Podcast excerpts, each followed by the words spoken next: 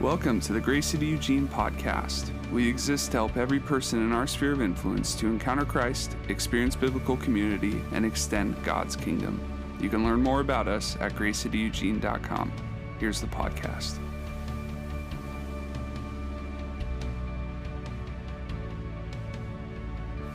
Well, where we get to go now is week two of our obstructions series. So last week we started a new series called Obstructions, Inhibitors of Our Faith. And last week we recognized the reality that when we make a choice to follow Jesus, to orient our lives and our lifestyle around the way in which He calls us to live, there's gonna be things that try to obstruct that, that try to get in the way, that try to inhibit us living a godly, God honoring life. And last week we talked like big picture, like, hey, y'all, there's spiritual warfare going on.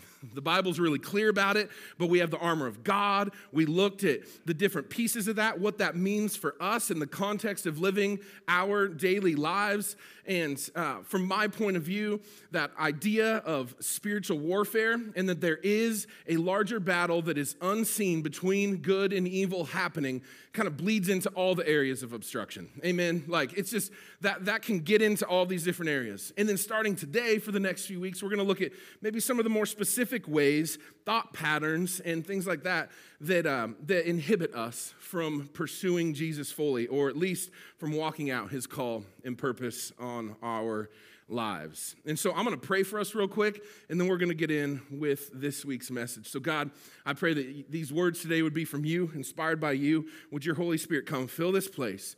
Would you give us ears to hear and hearts to receive your truth, how we would apply it to our lives, and how you want to impact our families, our neighborhoods, our workplaces, and our cities because of your word, and that you came uh, into this earth in the flesh to give your life so that people could be redeemed to their Creator. So we thank you for that good news. Would you stir in us in Jesus' name? And everybody said, Amen. All right, so start out with a question today. Maybe some of you like it when I do that, maybe some of you get annoyed, but today we're starting out with a question. And uh, my question is this Have you ever had a thought, response to something, or, or felt like when you're presented with an option or an opportunity to do something, and you just in your head, you're like, you can't make me do that. Anybody ever felt that way about something? Like, no, you can't make me. Now, I know, like, with kids, because I have some, they're like, that's a very common response, right? Like, you can't make me. And then I know as we get older, of course, we're more dignified. And so maybe we keep it in and we don't throw a temper tantrum. But the reality is that most humans respond at some point in any given day in that way to an opportunity they're presented with or, or a challenge or something they're supposed to do, be it at the workplace, be it from a spouse, right? Well, whatever it is, just this thought or this idea of like, no, you can't make me. You can't make me do that. We know that that is an all too familiar response with children, but what about you? What about us? Like, if we're honest with ourselves, we're like, okay, I, I, feel like this guy's talking down to me right now. Trust me, like, I, I bring up these illustrations from my own life, okay? And I go through this, like, daily where I'm just, I, am wrestling with something like, you can't make me do that. God, no. Like, spouse, no. Kids, no. I don't want to go to another game. I don't want to help you with your homework. I don't want to do yard work. I don't want to do, you know, whatever it is, we have these things. like, you can't make me. In February of 2019, I had the opportunity to leave North America for the first time, and I went on this, what they call a pastor familiarization trip to Israel. And we saw a lot of stuff in a really short amount of time. And one of the tours that stands out uh, for various reasons, as you're about to hear, in my mind is we did a tour of this tunnel system called the Hasmonean Channel. Now, what this channel was, was it was like this, it was all man made, chiseled out of the stone ground, and it was this deep channel that uh, carried water from outside of the Temple Mount to the Temple Mount back in the day, like 19 AD and forward. And one of the reasons that they needed to bring fresh water to the Temple Mount was for ritual cleansing, stuff like that. But people literally like chiseled this out, and this is how water um, made it into the Temple Mount. And so, for some reason, our tour guide felt it important for us to go down below ground in this super wide channel, um, tunnel, torture chamber and, and travel under the city. Um, I preferred the fresh air and the light of above grounds, but um, I decided, like, well, I'm gonna, I'm, I'm, only been here once, like, might as well do this, right?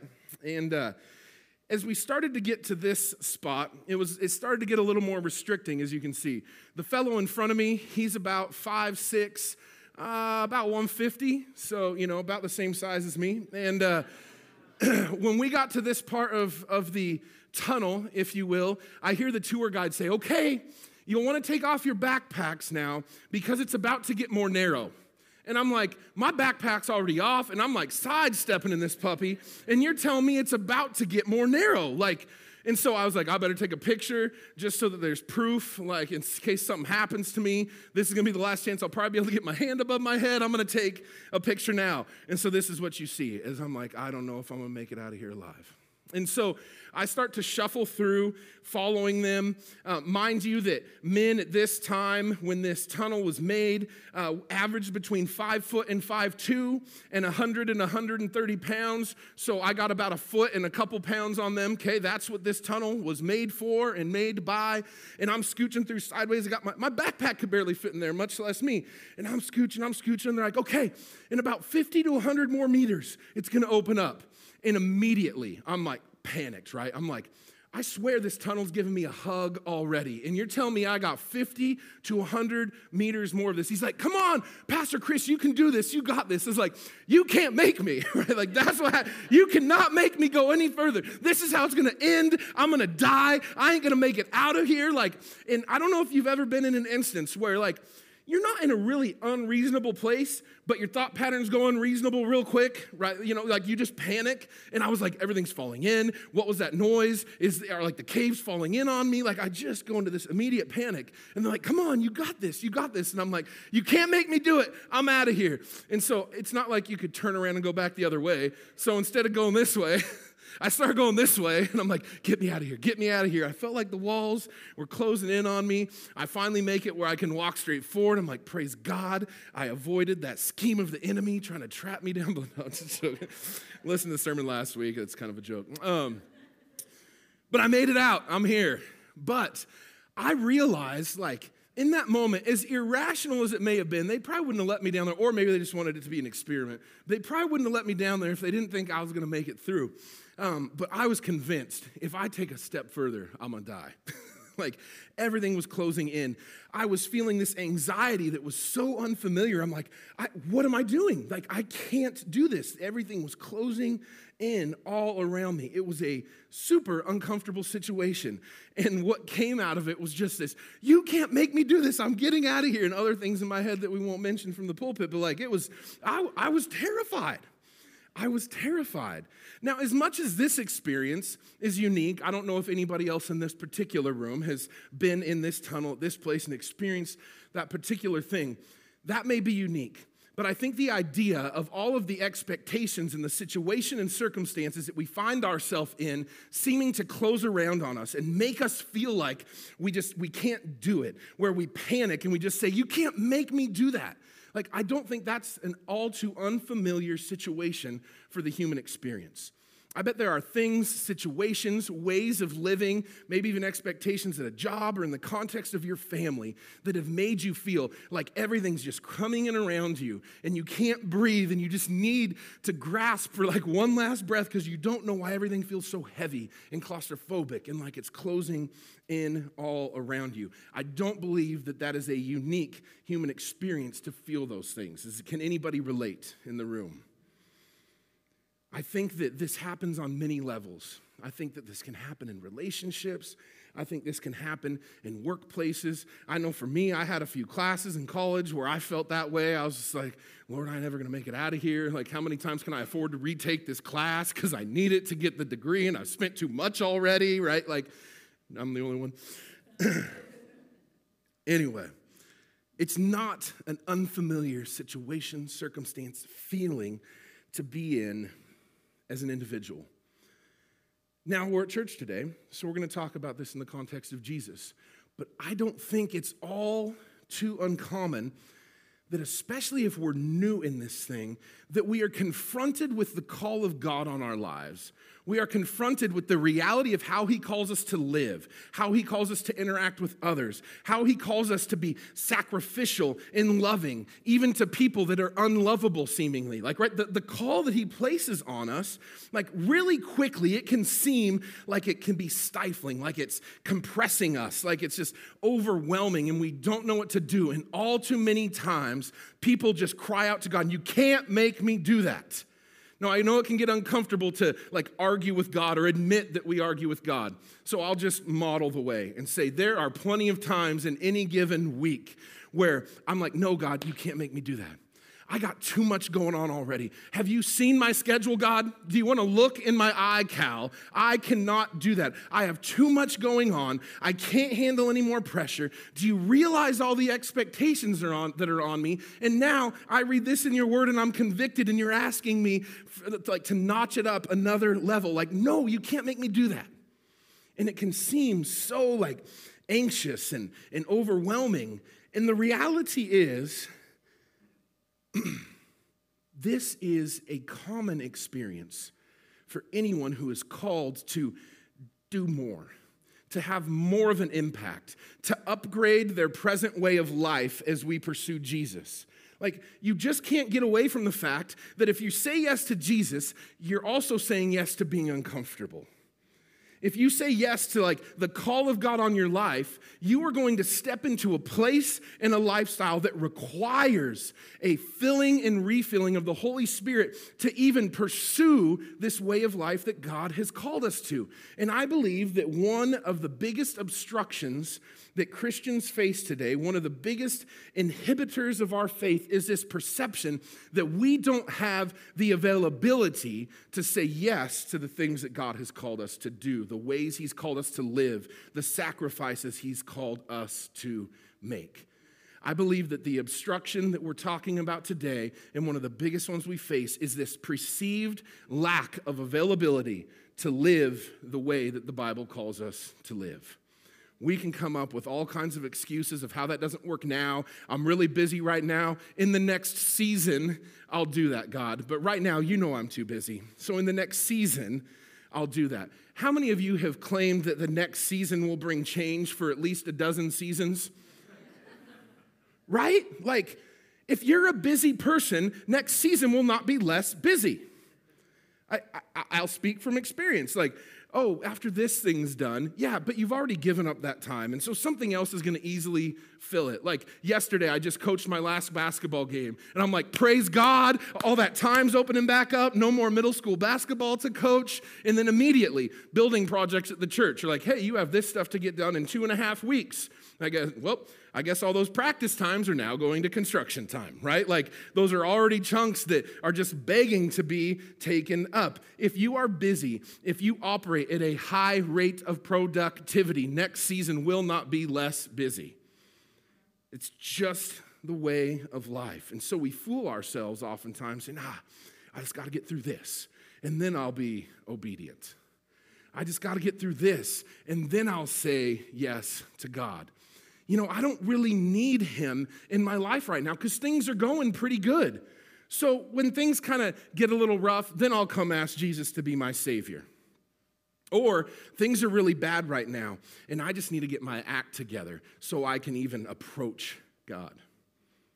There's multiple sides of this that we may be coming from, but the reality is that the enemy likes to tell you that you have a lack of availability to live the calling and the lifestyle that God has set before you. And I'm here to tell you today that that is not the biblical model, and God will provide for you where He calls you. Amen. He will provide the time, the energy, the mental bandwidth in the places that He has called you to function and operate and serve. That doesn't mean it's going to be easy or less busy. It just means he's going to be the hero of the story and not your ability to schedule. That's who is going to be the hero in this.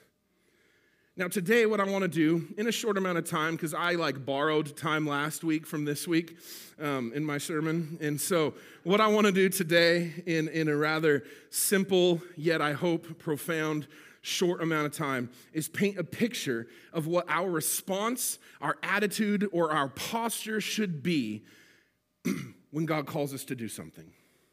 Now, there's certain things in the Bible that are just like, you want to follow Jesus, this is how you're called to live. And it's not that you have to be gifted in that. It's not that you have to be a vocational minister. You don't have to have a gift of preaching, teaching, or evangelism to do these things. It's just if you want to walk in the way of Jesus and be a follower of Him, those are things you're called to do. Now, there's other opportunities on top of that. Like maybe there's long term, short term mission trips. Maybe there's like extra giving of your time or resources or using the skills and gifts God's given you to earn money in a workplace and serve the church in those things. Those are things that you have to discern through. You have to pray through God, is this wisdom? Is this something you're calling me to do right now? And I want to help us understand what our response should be one, in the just general level, I'm a follower of Jesus, here's what life should look like but also how do I receive opportunities, filter through them, and how should I respond to God when He might call me to other things in the midst of that? Not everybody's called to plant a church, not everybody's called to go to another country as a missionary, but some are. And so we should know how to process and think through those things. So, I want to go through a few scriptures here that paint a picture of how the disciples responded to Jesus and I want to extract a couple things that are patterns that we see in it and talk about how that applies to us. Does that sound good? Perfect. All right, we're going to start out in Matthew chapter 4, verses 18 through 22. And then we'll be in Mark and then Acts. But I swear it's not one of those 50 verse days. So, starting in Jesus chapter 4, verse 18. As Jesus was walking beside the Sea of Galilee, he saw two brothers, Simon called Peter and his brother Andrew. They were casting a net into the lake, for they were fishermen. Come, follow me, Jesus said, and I will send you out to fish for people. And at once they left their nets and followed him. Going on from there, he saw two other brothers, James, son of Zebedee, and his brother John. They were in a boat with their father Zebedee, preparing their nets. And Jesus called them. And immediately, say immediately, wrestle with that one. Immediately, they left the boat and their father and followed him. Now, Mark chapter 1, verse 17. He says, Come, follow me, Jesus said, and I will send you out to fish for people. And at once they left their nets and followed him. In Acts chapter 16, verses 9 and 10 says, During the night, Paul had a vision of a man of Macedonia standing and begging him, Come over to Macedonia and help us. And after Paul had seen the vision, we got ready at once to leave for Macedonia, concluding that God had called us to preach the gospel to them. This is the word of God. Amen. Amen. All right. So, like I said, I want to keep this simple today because sometimes I think simple is just easier to chew on. It's easier to do something about, it's easier to apply to our lives. But I believe there's a few things we need to recognize here about the call to come and follow Jesus. A few things that will help us realize that our availability is not about our understanding, but rather about his calling. Our availability is not something that we decipher, it's something we offer our availability is subject to obedience to Jesus. It's not something that we hold on to as some scarce resource, but we are to offer it up to Him as the King, as the Lord, as the Savior of our lives. Now, if you're feeling a little uncomfortable, that's okay. You should feel a little uncomfortable when we talk about these things. It's countercultural. It's probably something that's bringing a little conviction. I tell you every week, man, the repenting that I have to go through just to come up here with a clean heart and share this stuff with you because of what it does to me when I realize these things. You're not alone. Most likely, we're all in the same boat. So let's see what God's word says about this together. Amen. The first thing I want to talk about here is we see a theme of timing. How many times do you maybe feel God calling you to something or you read something in scripture and you're like, I'm not doing that. I should probably do that. But your thought is, when should I do that? Anybody ever get caught up in that? Like, okay, the Bible's really clear that as a follower of Jesus, I need to do this. I need to be pursuing this way of life. Um, I recognize that. I also recognize that right now I'm not. So when? How? Like, how do I respond? And when we see Jesus, who, like, these disciples didn't even know, when he calls them, the scripture tells us in each one of these accounts that they responded to him at once or immediately. At once or immediately. Like, these guys are out preparing nets with their dad, fishing, their way of life, and they responded like immediately. It wasn't like, hey, we got to have a family meeting. We got to like decipher through does this make sense financially for us right now?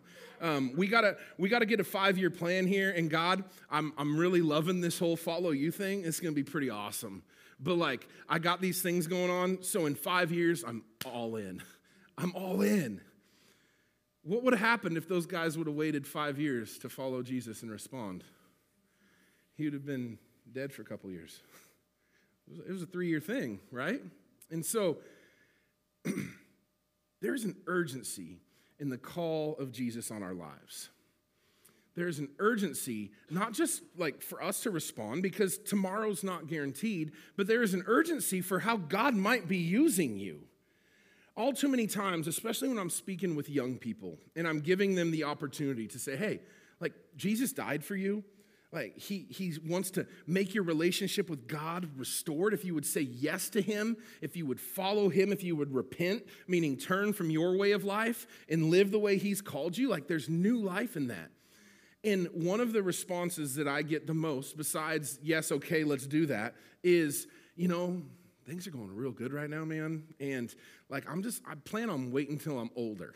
like, right now, I'm just living it up. And I feel like there's some things that I want to do with my life, and I don't want this Jesus guilt hanging over my head. And so once I get through doing me, then I'll do that Jesus thing. I think we all know an unfortunate story of somebody dying an untimely death, of somebody passing before they had a deathbed to receive Jesus on of passing in an unplanned fashion. And the reality is, we are not guaranteed tomorrow. And so, wherever and whenever we get the opportunity to share the gospel with somebody, we need to do it. We need to do it. We don't know what tomorrow brings, but we know what the gospel brings. That is the one certainty when you lay your head down tonight and you wake up tomorrow and you thank God for the breath in your lungs, simultaneously thank Him that He has saving power and He has commissioned you, if you were a follower of Him, to go and bring other people into that, to share that with other people. Does that mean everybody should just quit their jobs and go work for the church? No, please, no. No. Absolutely not. What it means is that every workplace in this city, we should be praying that there are Jesus following Christians in those places willing to use the influence they have, willing to step into those situations and share what they believe, unashamedly sharing what Jesus offers the broken situations and broken relationships that are in every building in our city every building in our county. It's not about, look, ah, I'm feeling this call, Pastor. I'm going to come work for the church. It's like, we ain't got no money to hire you, so why don't you keep your job, put food on the table, and go reach the people at your workplace where they won't let me in because I'm a pastor. Think about the influence and the access that each of you have wherever God's put you, that you wouldn't have that access if you were a professional minister. Like, we need marketplace folks. We need moms. We need teachers. We need all of these people that would love Jesus and bring him in and reflect him wherever you have influence in relationships. Amen. But it's urgent. There is a timing aspect that we can't just sit back and try to work out our own plans. Now, in this last passage I read you about Paul, preceding this vision he had, God told him to wait. He wanted to go somewhere. And God was like, nah, not yet. And then he gave him the vision and said, go. And his response was like, right on, let's go. Let's go preach the gospel. So sometimes there's a God given wisdom on don't do that yet. Don't plant that church yet. Don't change jobs yet. Don't this yet. Like you, you have to listen to him. But what I'm trying to paint with the picture of this timing thing is obedience should be immediate or at once. Not following your own ambitions necessarily, but when God calls you to do something, like what does it look like to say, okay, sounds good, send me, I'll go. Like I want to say yes to you, Jesus, whatever it may be. The timing is up to Him, not our digital calendars. Amen. The understanding of how it's going to work out timing wise is up to Him, not our minds that just have a minute perspective compared to how he sees all the things that he is weaving together for the good of those who follow him. Amen. Give the timing to him. You take care of the obedience, let him take care of the rest. Let him take care of the rest. The other thing that we see here is there is a clear vision. There is a clear vision in this opportunity to respond. Jesus doesn't just say, like, come follow me. We're going to have a great time chilling on the beach. Like, there's no ambiguity about what they're going to do, right? Like, because that's important. Like, you're called to something, not just called to leave something. You don't get called out of something to just chill and do nothing. You get called from something to something. And Jesus says, Come, follow me. I'm going to make you fish for people.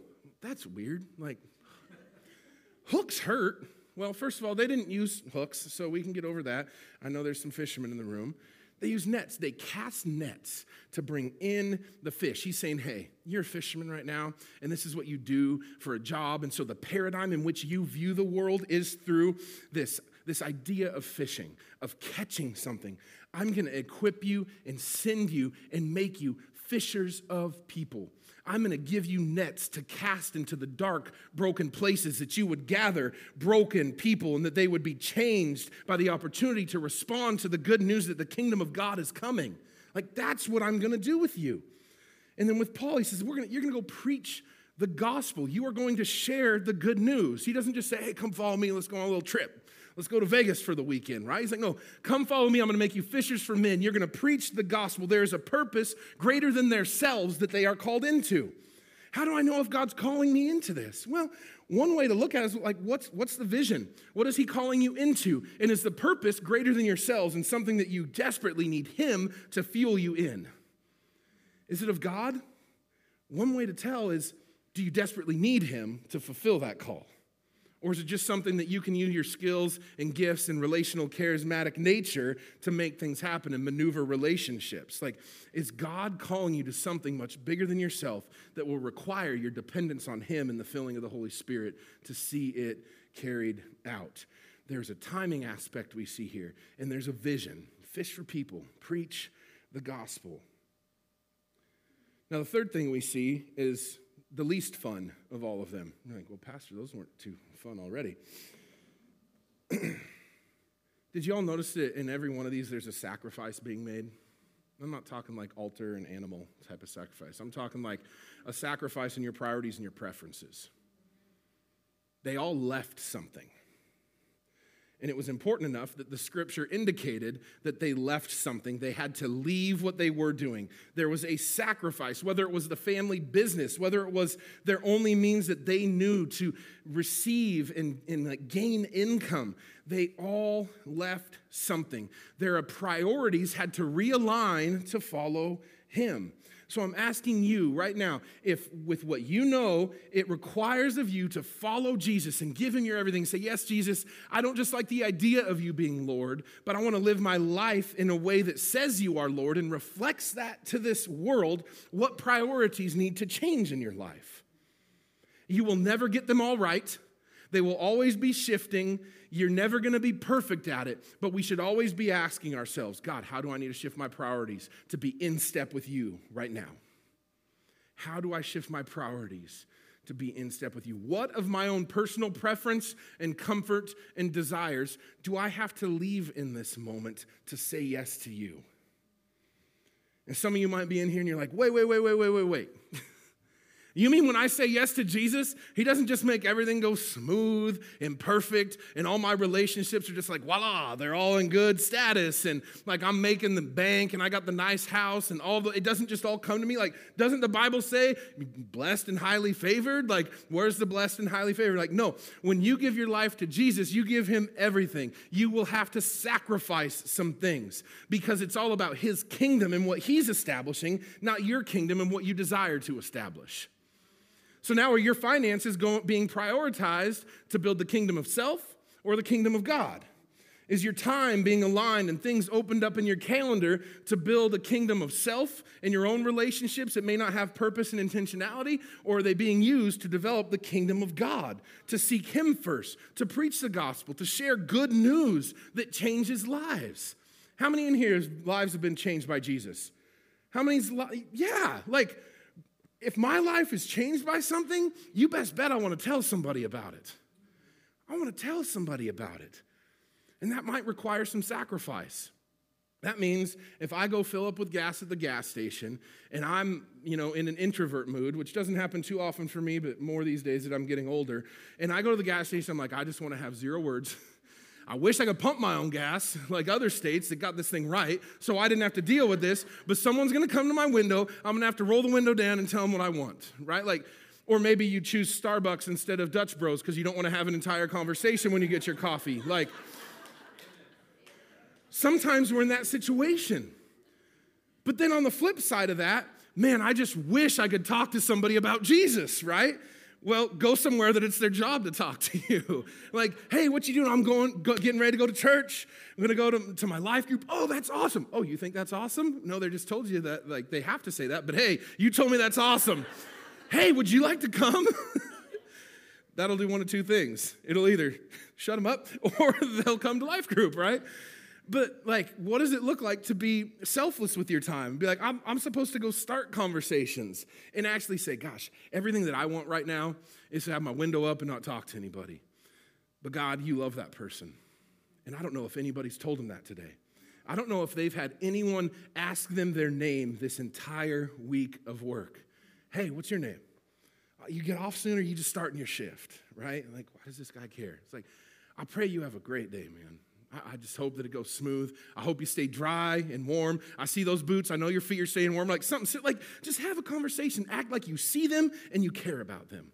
Acknowledge that they are a human being that's serving you and probably doing everything they can to make ends meet, right? Nobody says, I'm gonna go get a bachelor's in gas station work, okay? So, how about you bring some light of Jesus to those places and show them that they are a human and you recognize that, you see them and care about them? Now, everything inside of me says, whoop, window up, I'm good, let's blare some music. But Jesus says, nah, you don't get to be selfish with this time right now. This is my time. You're awake. I gave you the air in your lungs this morning. I've given you purpose. I've given you new life. And who are you to withhold what God might be doing through you in any given moment? That can seem really tiring, right? Now, I'm not saying that every conversation, every person I see, like I'm in here and I see someone walking by, hold up, y'all, I gotta go say hi to that person. Okay, I, I'm not that guy. And most of you in here have spent some time with me. And I'm not like chasing people down, all that. Sometimes I might because I feel like God tells me to. But I'm not saying that just every little thing all the time. If I'm locked in spending time with my kids or my wife, unless God's like, hey, you need to go pray for that person, you go say hi to that person, I'm, I'm with them. It doesn't mean you can't be present in the other areas you have stewardship in your life, but we can't be selfish with our stewardship of our life. We need to hand it to God and say, What do you want to do with these moments? How would you call me to do little things that might be big things to other people? How do you call me to reprioritize my mindset and the way in which I engage the world around me because of how you engaged and changed me? That's what we ask ourselves. And it's a sacrifice. I'm not saying it's easy. I know a lot of us in this room work really hard, and we get home, and the last thing we want to do is to say, Oh, God, how can I give you more time? Or how can I realign my, prior- my priorities? Like, I'd really just like to watch a show and fall asleep, right, on the couch, or wherever it may be. But if we ask ourselves regularly, God, what do you want to do in this moment? Would you like to use me? How? What should I do? How can I respond? Like those kinds of questions, you might be amazed at the life that that sacrifice actually brings. You might be amazed at how it actually makes you come alive from the inside out, from a simple act of sacrificing your own desires and giving them to Jesus. It's powerful stuff. So, we need to evaluate the timing. We need to look at, like, when God calls the disciples, the response that we are modeled is to say yes at once, immediately. We need to look at the vision. What is God wanting to do in any given moment or call in our life? And we know that He has come to seek and save the lost, to set the captives free. And so, most of what you're going to be engaged in as a follower of Jesus is going to be along those lines. Along those lines. That's the family business that you're brought into when you're adopted as a child of God. And it's going to require sacrifice. And I believe that as you live a lifestyle of sacrificing for the lordship of Jesus, that actually becomes more of a gift than the other ones can sometimes. The sacrifice actually brings this indicator of new life, and it, it, can invigorate you when you're like, that wasn't even me. I can't believe God did that. Like, I didn't want to do that, but I said yes, and look what He did. Has anybody ever experienced that where you just like, it's an unspeakable like joy that builds up inside of you for like no reason in your own mind except that you said yes to Jesus and He did something with it? That's what happens when we offer Him a sacrifice. We have to leave something to step into something, and that's okay.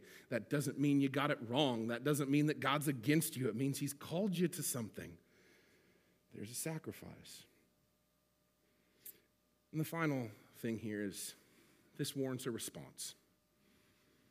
When God calls you, we should have a response. There's those things that we filter through timing, vision. There is a sacrifice. Let's count the cost so I know what I'm stepping into. And that doesn't mean that counting the costs means no, it just says be aware that there will be a cost. But then we have to respond. And I believe wrapping it back to the beginning, as a Christian following Jesus, our response to God's call, Him maybe even calling us to rearrange our priorities, to, to leave something, to sacrifice, to say yes at once to something, shouldn't be, you can't make me, but rather, God, make me available. God, would you make me available? Instead of the kid that says, make me, it's like, God, make me. Make me that. I'm not that right now. My heart direction, my desires, my thought life, my selfishness is not that right now. But God, would you make me that? Would you make me in step with you, not some like punitive make me, like force you with a choke collar and a leash, but God, would you change me, make me into, mold me into the person that can say yes and that you can use in this moment. Lord, would you make me available? So when you come into situations where you're like, I'm just not available to do that. I don't have any relational availability. I don't have any time availability. The reality is, like, if God's calling you to something, He can shake things up and make availability for you. He can provide the time, the heart, the relational aptitude, whatever it may be, for you to say yes. But what will you do with your yes? Will you withhold it or will you offer it up? Will you withhold it will you offer it up? Will you say, I'm not available, or Lord, would you make me available?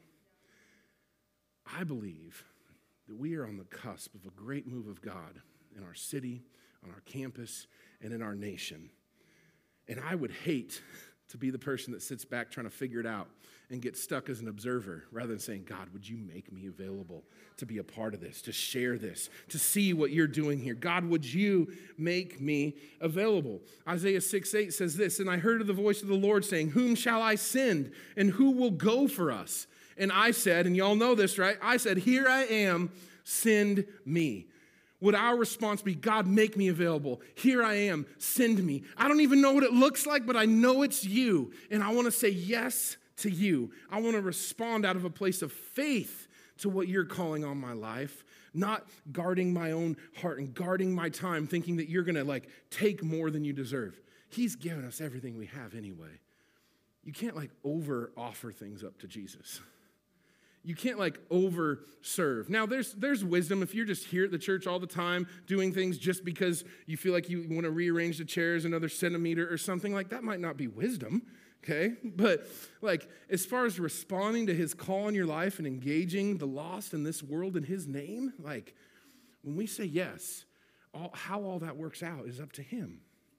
There's people in this room that, like full time or part time, raise funds to do their job as a missionary, or even Casey and I as pastors. Like, we go out and we tell people, like, hey, do you want to contribute to this? And one of the things we always say is, like, hey, if God's called you, like, He's going to provide.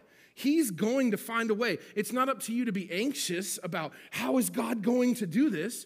But it is up to you to say, I'm going to go have the conversations and make the asks and have the phone calls and trust that He's going to weave it all together, that He's going to provide the people and the resources, not something that we have to be angsty over. Because when He's called, He provides. so, what does that look like for you today? What does that look like? Besides the simple response of, God, would you make me available? Right now, I don't feel like I have any availability. In fact, I haven't for five, six years. But I recognize what your Bible says. I recognize that I'm called to live a certain way. But maybe you feel like you've been stiff arming it for so long that it's just too unreachable. That you've been protecting yourself from the vulnerability of saying yes for so long that it's just really scary and overwhelming to think about even taking a step in that direction. And I believe for you, the first step is simply to repent for that. Now, this word repent is it's an interesting one in our culture because too many of us are familiar with it from billboards and signs and people yelling in megaphones.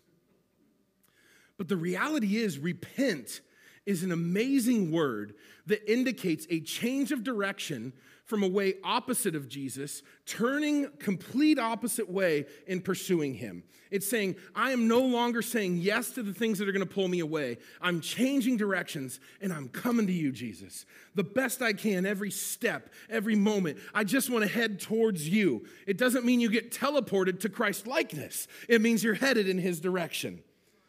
It's not this shameful word, oh, you mean I have to admit that I'm broken and I'm wrong? Well, yeah, it is that. But you have to admit that I'm going the wrong way on my own and I need to turn to Jesus. So the first step is you need to repent. You need to change directions. You need to have humility and faithful courage, saying, God, I don't even know what this looks like, but I know it's you and I want to follow you and pursue you in this. God, my life has been so impacted by you. Who am I to try to like figure it out in my own mind and put restrictions on how you want to use me. Who am I to put restrictions on how you would use me? Worship team, you can come back up. But instead, say no to this whole self governance thing, no to me figuring it all out my own way, and saying yes to following Jesus in faith, following his leading, following his direction, his vision, his timing, sacrificing for his plans and purposes. I believe that repentance is one of those things, and maybe because it's the cultural pressure, that the church talks too less or too little about. Because it's like, oh, that's it's a scary word. But the reality is, we are called to live a lifestyle of repentance. We never get it all right. And we're confronted with the reality that we come up short at some point in every day, or maybe multiple points if you're like me, in every day. And there's a humility when you say, God, I got that one wrong. And I want to turn from that. And I want you to lead me in this. I want to pursue you in this. And when we live a lifestyle of that way, that is full of humility and faithful courage, saying, I want to step in your direction, God can change your heart. He can transform you. And it's through that act that He can actually make you available. He can make you more like Him. He can make you into what you currently aren't. He can transform your heart. He can provide resources and means and ways of doing these things. But if you're saying, I want to keep doing it my way and I want you to get on board, Jesus, it doesn't work like that. You have to turn and follow him. So as we close up today, I want to do a couple different things. The first is I want to just pray for repentance and for like holy conviction on our hearts to follow Jesus in a more meaningful way. I want to pray that he would do that in this room. And that's great and all, like prayer from the pastor up front, cool, yes, that's good. And us submitting, saying, yeah, I, I need that prayer. That's a good thing. But then after that, we're going to have some of the prayer team in the back of the room. And we have an extended response time today. We have a few more songs, um, and we're going to provide you an opportunity to go get specific prayer over your situation, what you're dealing with getting with someone in community and standing and declaring, like, God, make me available. I want you to change this. God, help me to repent, to turn from my own ways and turn to you. Maybe you've never made a decision to fully follow Jesus. Today's the day. Go back there and pray with somebody. God, I give you my life. I know you love me. I know you want a relationship with me. And I know you've went through great extent to even get me in this room today. If that's you, go back and pray with somebody. See what he might do in your life. And the cool thing about that, it's not just about you, because he does something in you, and then he does something through you. He's going to use you to then impact the next person. All of us have a story of how someone reached into our lives. Someone was obedient and had courage to invite us or talk to us about something. And then we get the opportunity to do that and pass that on as we follow him. So, the first thing I want to do, if, if you know, like, God, I've been living under this idea that I don't have any availability. I have a lack of availability. But this morning and through understanding scripture and, and through his words today, you're like, okay, God, I want you to make me available. I want to turn from this broken thought pattern and I want to turn to you and I want to give that to you. I just want to give you the opportunity right now to raise your hand and I'm going to pray for you. If you're like, God, make me available, I'm sick of trying to do it myself, just have some courage. Go ahead and put up your hand.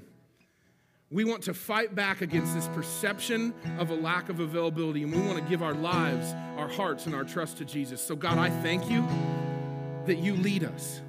I thank you that you provide. I thank you that you give us vision, God, that you call us to follow you for a purpose. And I thank you for every area that you're going to lead us right now and maybe it's a sacrifice, maybe it's a realignment of, of priorities. God, whatever it is, I thank you that you're working in those things. And for every hand raised right now, Father, I pray you'd make yourself known in a tangible way to these people. God, would you help give them faithful courage to walk out the lifestyle that you've called them into? God, would you give them direction? Would you give them names? Would you even give them people to be praying for and praying over? God, would there be a mighty move of your spirit in their lives? And would they look back at this moment and know that they have never been the same since a simple hand raise and saying, God, make me available. So we thank you for that in Jesus' name. In Jesus' name. So as we continue on in the spirit of worship, we got some prayer team in the back. I would encourage you, if God's doing something in you, if maybe you need prayer, you're like, I just don't know what to do with this. Please do not leave here without getting prayer, without talking to somebody. They're standing back there, they're not scary. You don't have to come in front where everybody's watching. But God is calling you to take a step today. And we thank you in advance for allowing us to be a part of that. Amen. Let's stand and worship.